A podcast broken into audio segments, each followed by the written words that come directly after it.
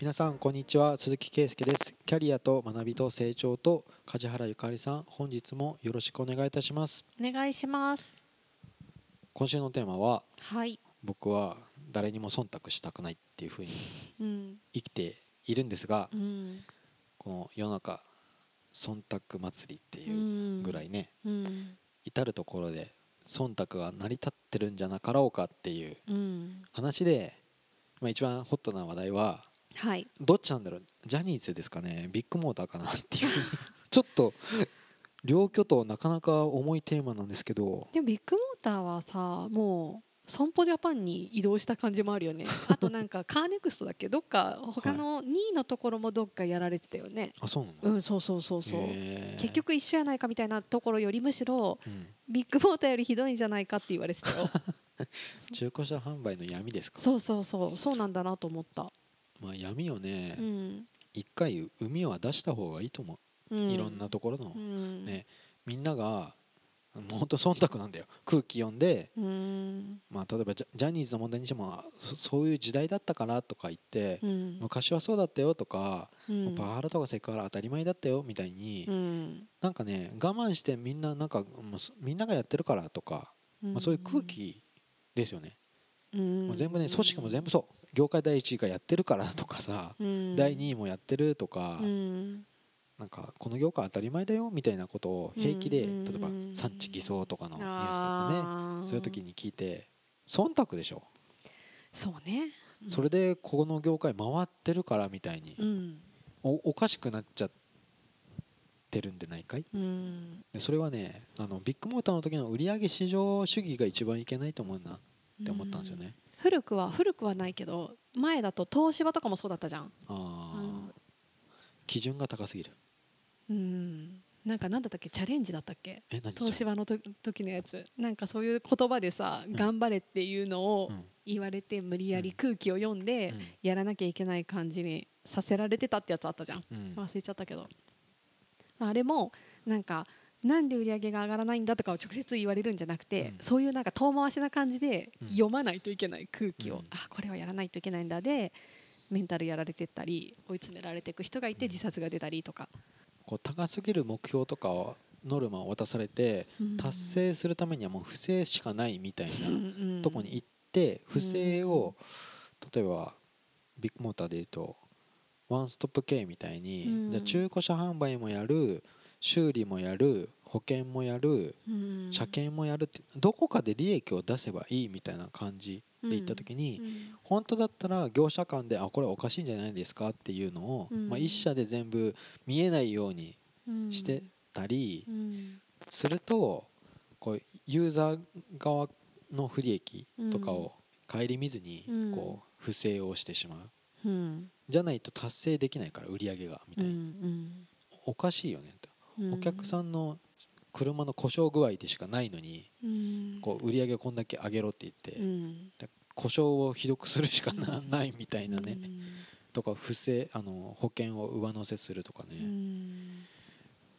でもそれをやって達成してるところがすごいとか、うん。他の店舗がそれをやってる。うん。それをやって達成してるんだみたいな、っうん。ていう別に指示されたわけじゃないみたいなのが一番ひどいと思う。あ空気を読んであっちはやってるよみたいー。なジャニーズもそれでしょみたいな。みんなやってるよみたいな。先輩たちがテレビで活躍してるよとか、うん。ああなりたいんでしょみたいな、あー。うん。うんうん。なんかみんな一緒じゃない？うん。空気読んで。みんな当たり前平気でやってるよみたいな、うっんていうのが空気読まないからうん。僕からしたらいや嫌なんですけどみたいな。いやいやいや まあそういう人はそうはならないからいやいやいや言ったけど。やりたくないことはやらないっすみたいな、うん。言えずに売り上げ達成しなくちゃいけないとかそ組織、ね、そういうね組織がね経営者の一族が握ってる。うんビッグモーターも上場してなくてうん。社長と息子とかうんジャニーズもねうん。一族っていうかっうん。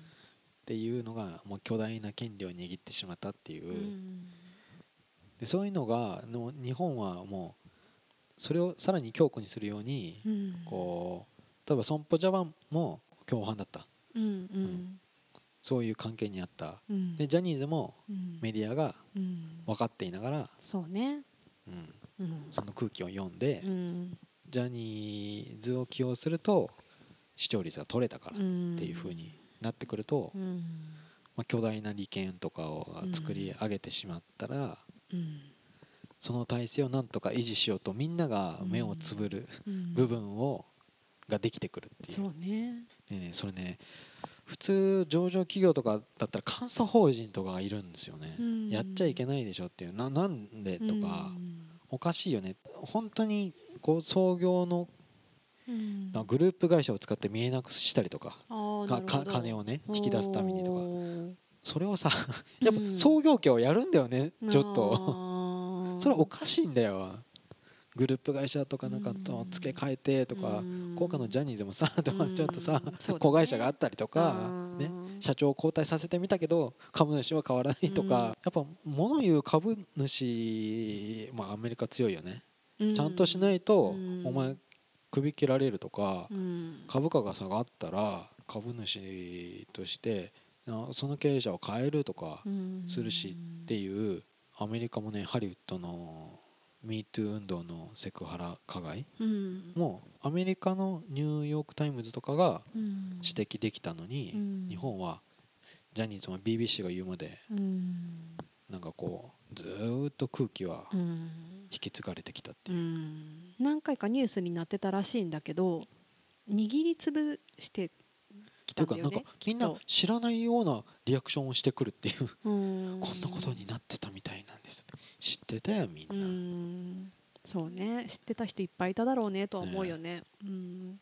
なんななのにニュースの仕方がなんかジャニーズだけが悪いみたいに報道するのはおかしくないかあみたいうそそれ言われてるよね。ね。メディアもグルじゃんみたいな、な、ね、うん。あんたら知ってたでしょみたいな。上層部みんな知ってたよねとか言って、うん。ジャニーズ使ってあげてっていう、ん。みんな共犯でしょみたいな。そうなんだよね。ジャニーズじゃないとこ使えなかったとか、うん。ね。そうだよ、うん。おかしいまあ、でも日本はもともと情報操作の国だからさ もうそこは結構私の中では諦めついてるけど北朝鮮よりはいいけどっていうレベルだからね日本の情報操作って、うん。うん、だからまあそういう利権が裏でいっぱい動いてる国ですよこの国も、でもそういう体制がうん、グローバル社会ではおかしいよって言われるようにそうそ言われないと変われなかったし、う、うん、SNS とか内部告発をしないと変変われなかったっていう、ん。このね巨大な権力肩書きを維持しようとしてくるどうすればいいんでしょうって僕が思う問題でもないけど、うん。サラリーマンだったら中間管理職だったら、まあ、若干空気読むと思うけど僕でも。まあ、読むだろうね。組織の中にいる人は読まないとやってられないでしょ？鈴木さんやばいでしょみたいな。うん。いつまで学生気分ですかみたいに言われちゃう？言われちゃうね。しそういう人は多分中間に置いてもらえないよねきっと。うん。ちょっと小判ざめみたいな可愛い態度取れないんですかみたいに下から言われたらどうしよう うんそうね。政治力ないなあの人っていつも孤立しちゃってるとだかって社内政治っていう言葉があるもんね。ね。うんでもそれ多分アメリカとかにもあると思うよ。そういう言葉があるかわかんないけど。そう根回しは絶対ある。あ会議の前に、うん。根回しはどこの国でもあると思う。ズームの前にちょっとまた違うズームの URL 飛ばしてとかやってんの？るのかな？どうなんだろう？どうなんオンラインはどうかわかんないけど。だってアメリカってこうこう大陸が広いし、うん。死者とか離れててもう空気どころじゃないような気もちょっとしてる。いや根回し文化だと思うよあの国も。だって交渉の国だよ。あうー、ん。より強いと思うそういうのは。うん。えー忖度。でけも日本得意だよね忖度。それで成り立ってきた感じもあるところはあると思うし。だから犯人がいない状況っていうかジャニーさん一人が本当に悪いわけではないっていうもう長い年月っていうのはうん。一人の異常者だけの問題ではない。まあ。し空気を読みまくったビッグモーターの他の支店長とかうん。がねいや除草剤巻くのっておかしいっすよ。やばいっすよ。みたいなことを 誰か言えよみたいな。言えないだろうね。働いていく人は、ね、辞める覚悟ならもう言わずに辞めると思うし、う週刊文春がスクープとして、うんあのお金払うからちょっとななんかネタちょうだいって言ったら、うん。やっとみんな 出すようになったいや文春頑張ってるよねって思う最近。報道の自由をちゃんと頑張ってやってくれてるなと思う、うん、大事だよねああいう 報道してくれる、うん、だからテレビ局読売テレビと読売新聞と同じだから。ああそうだね、うん、新聞が言わなかったらテレビも言わないでしょみたいな。ねそうなんだよね、うん。報道の自由があんまりないとか言うもんね。うん。うん。そういうのをうん。権力がない状態だったら例えばサラリーマンの時の僕は役員部長会とかに行っても結構ズケズケ喋ってたの、うん。でそしたら全然喋ったことない副社長とかがなんか評価してくれてた、うん。ああいう人間はいるぞみたいに鈴木みたいなやつは。みたいっなていうのをなんか部長から聞いた時に、うんえあの社副社長と僕接点あるっけ？みたいに思ったけど、うん。いやなんか多分お前のあの感じが好きなんじゃないのとかね、うん。ズケズケ言ってる、うん。あれ多分何の権力もない責任もない状態で招聘されてて、うん。資料読むだけで資料読んでもしょうがないから、ようん。誰でも読めるでしょあんたら、うん。財財務の観点で言うとここはこうで、んで金欠の谷っていうのはここに来てとか言って、うん。でもこれこれは机上の空論でみたいなことをズケズケ喋ってたら、うん。ああいうのはいる 評価されてたって、うん。あそうっすか。みんな茶番劇をやってるんだなっていうふうに茶番でしょ？みんな資料作って読み合わせしてるとかみたいな空気でうん。でも責任のある立場になったら多分僕も言えないかもしれない。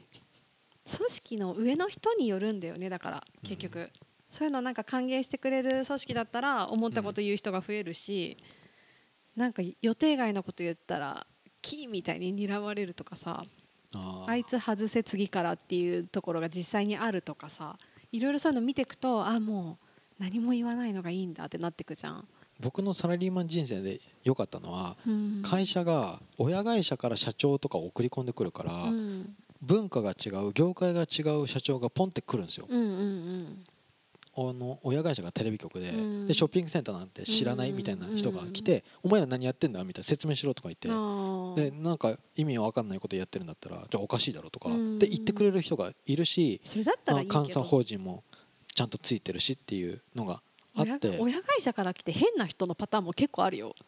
異業種の常識をうん。こっちに持ち込まれて、うん。全然分かってないあの人みたいに下がすごい不満溜まってるっていうのは聞いたことある。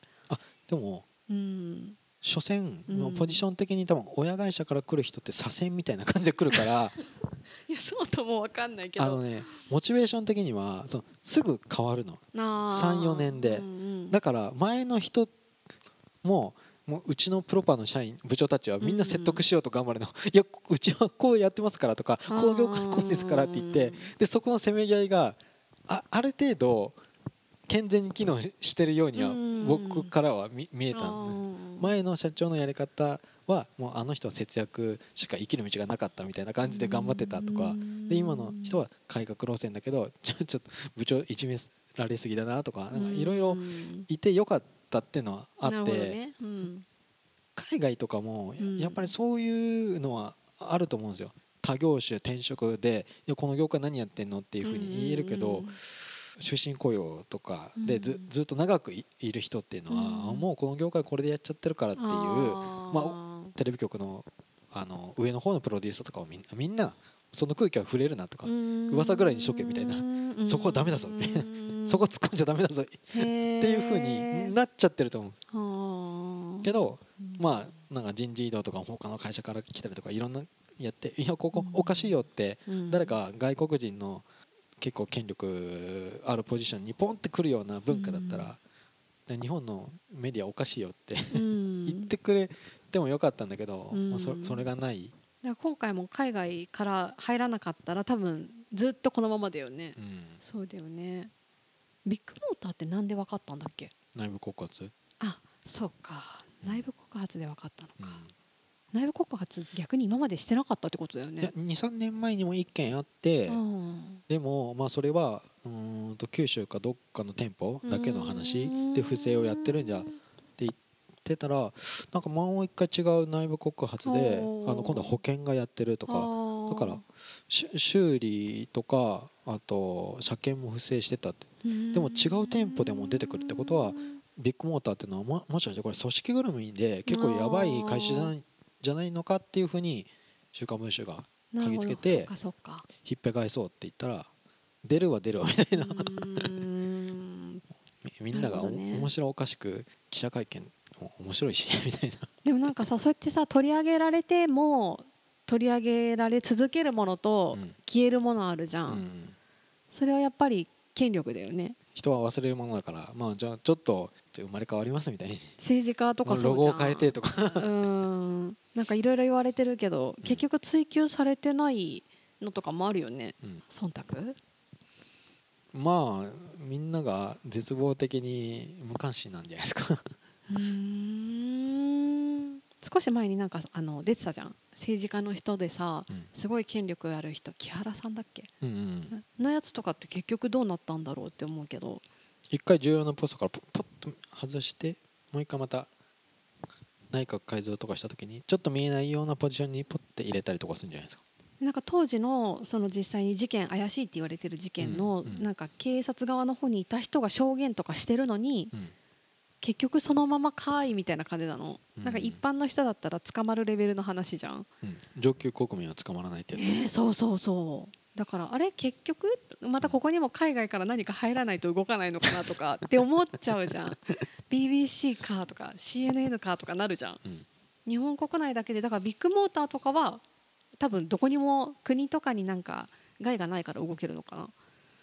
うん。国土交通省が入りましたとかさうんうん。言えるからなんかやっぱり忖度は続くなって思うよね。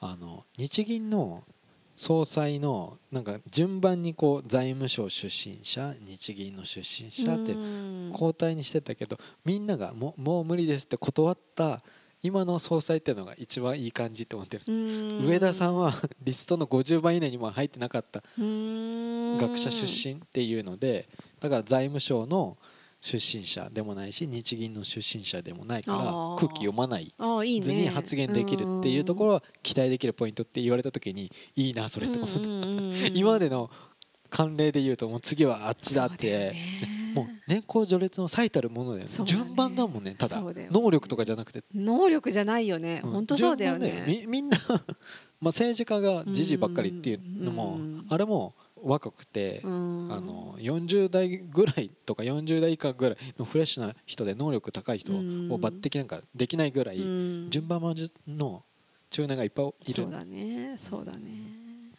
よくないね。ね。で結局そういうのなくならないじゃん。なんかジャニーズとかビッグモーターなんてさ、うん。本当の本当のちょっとした一端って感じじゃん。うん。結局そういう文化がなくならないのはうん。まあいっかってしちゃうのも多いんだよねきっと当事者もまあいっかってしちゃうし関係ない私たちだったらあそんなのあったんだふーんで終わるじゃん。うん。なんか撲滅させようとかまでないじゃん。うん。だから続くんだろうなって思う。まあでも徐々に既得権益の威力が解けていってると思うんですよ。そう思う？テレビ局もうん。もうダメになってくとか新聞社もいっぱいリストラしてるとかうん。で巨大企業とかもに日本でそそんなにもうトヨタ以外もどこも世界と通用しないように巨大企業が減ってってるっていうのはうん。ホンダ頑張ってんじゃない？スポーツカーとかまだ、うん、F1 とかで頑張ってる気がするけど。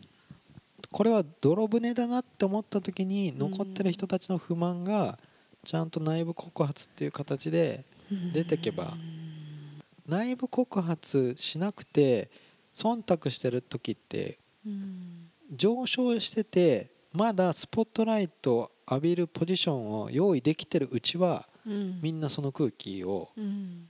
良しとすると思うんですよ。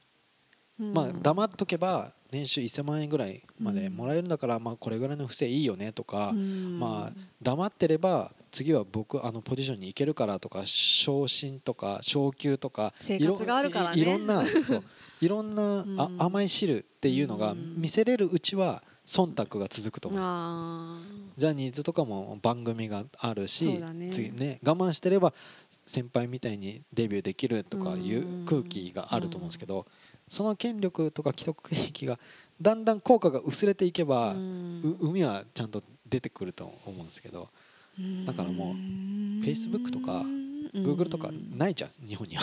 う んとかねハリウッドみたいな超めちゃめちゃ有名な大物プロデューサーってもうジブリだってもうなくなるわけだし。なくなったわけか。なくなったの？なくなってないけど、まあ、うん存在はしてますけど、うん。でももう早尾もいい年だしさ。はだからうん。もうめちゃめちゃ大御所っていうのがいなくなってちょっと代が変わってもうそういうくあの時の空気はおかしかったよねってちゃんと言える人が変わってけば。あねえまた次が出てくるだけじゃないって思っちゃうけど。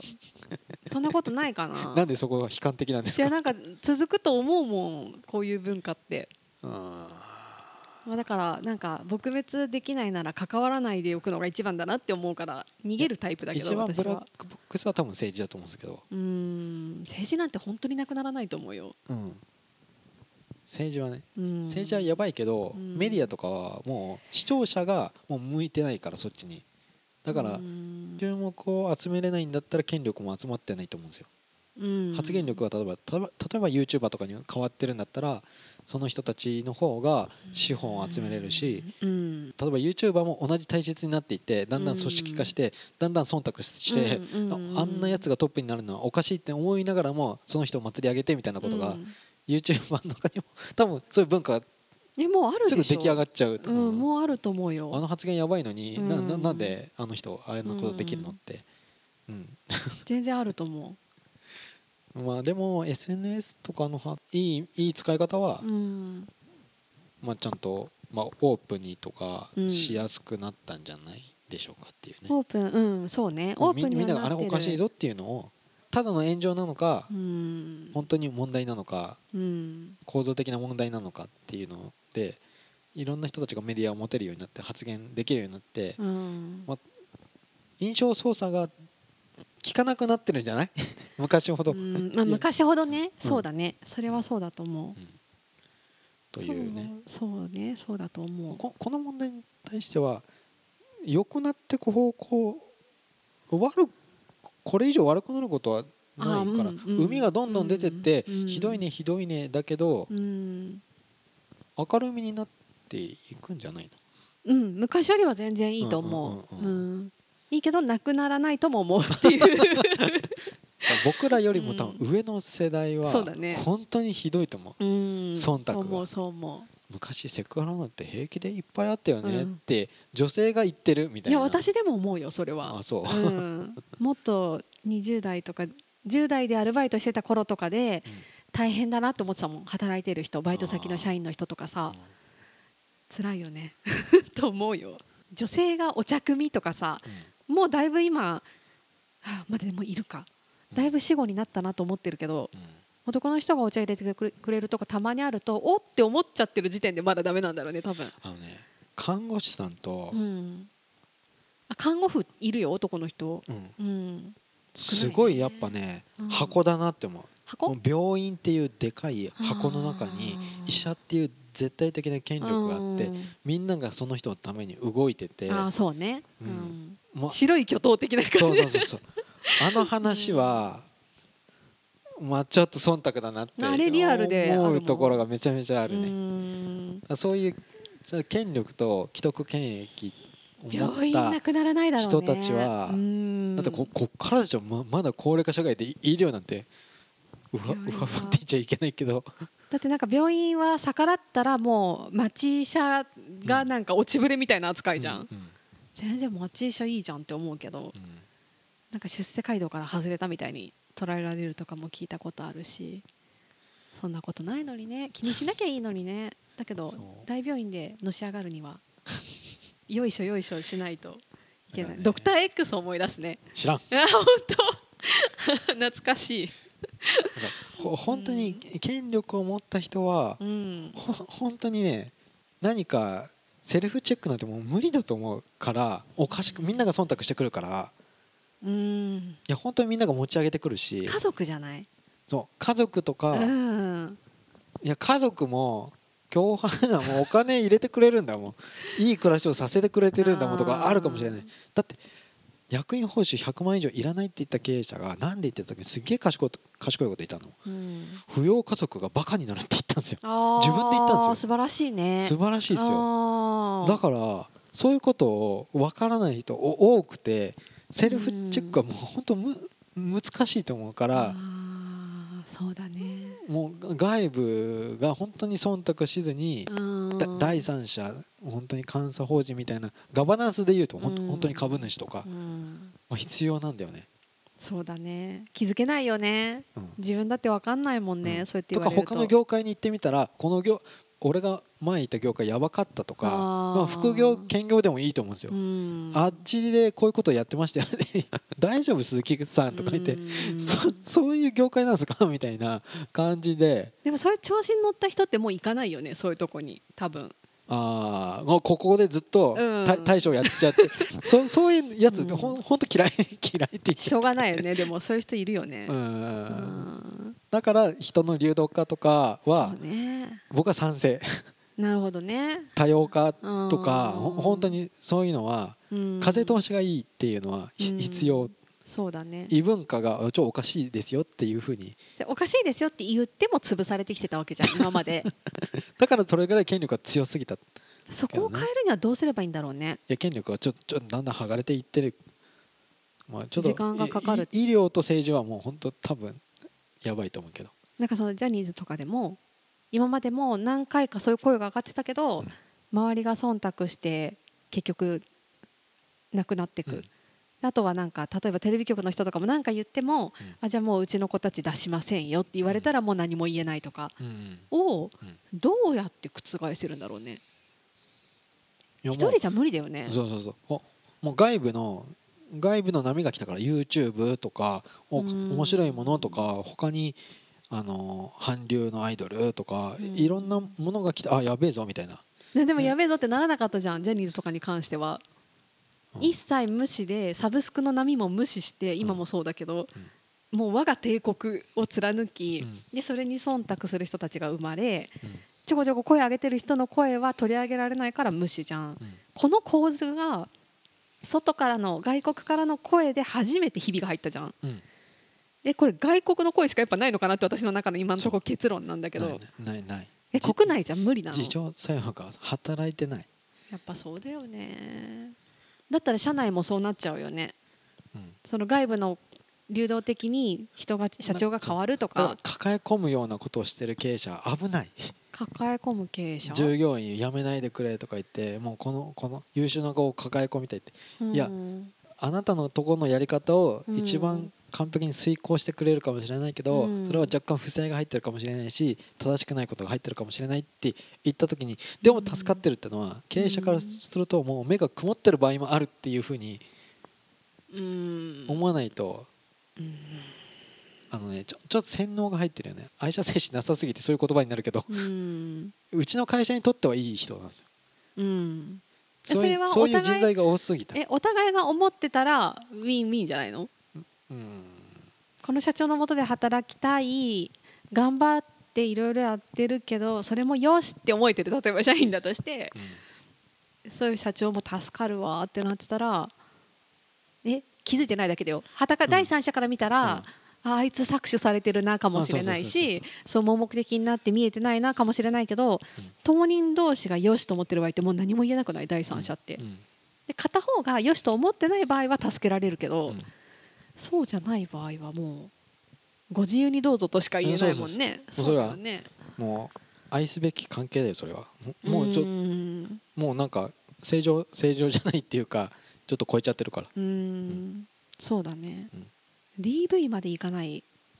ほんのりなんか。奴隷か？そうそう。仕事の場合でもありそうだなと思う、うん。浸水してねなんか有名経営者とかカリスマ経営者とかさありそうじゃない、うん。うん。あうん。あカリスマね。うん。困るよね。ね。そういう権利肩書きはやっぱ怖いっていう。どっちもない場合は平和だね、そうなんだよ別に権力なんていらないって思いながら権力身につけれたらうん。意外にめちゃめちゃ美味しい汁かもしれないけど、うん、美味しいんだと思うよ。みんなそうなるってことは、ね。うん、みみんながね注目してくれて全部やってくれてやることなすことすごいそれすごい。一緒にやりましょうよとかなんか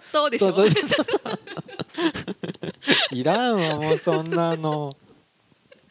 ありそう。秘書とかつけたりとか、ね。もうね。もうおかしい、おかしいって言っちゃいけんうん。まあいいけど、うん。いいけどまあとりあえずそ忖度っていう構造とかうん。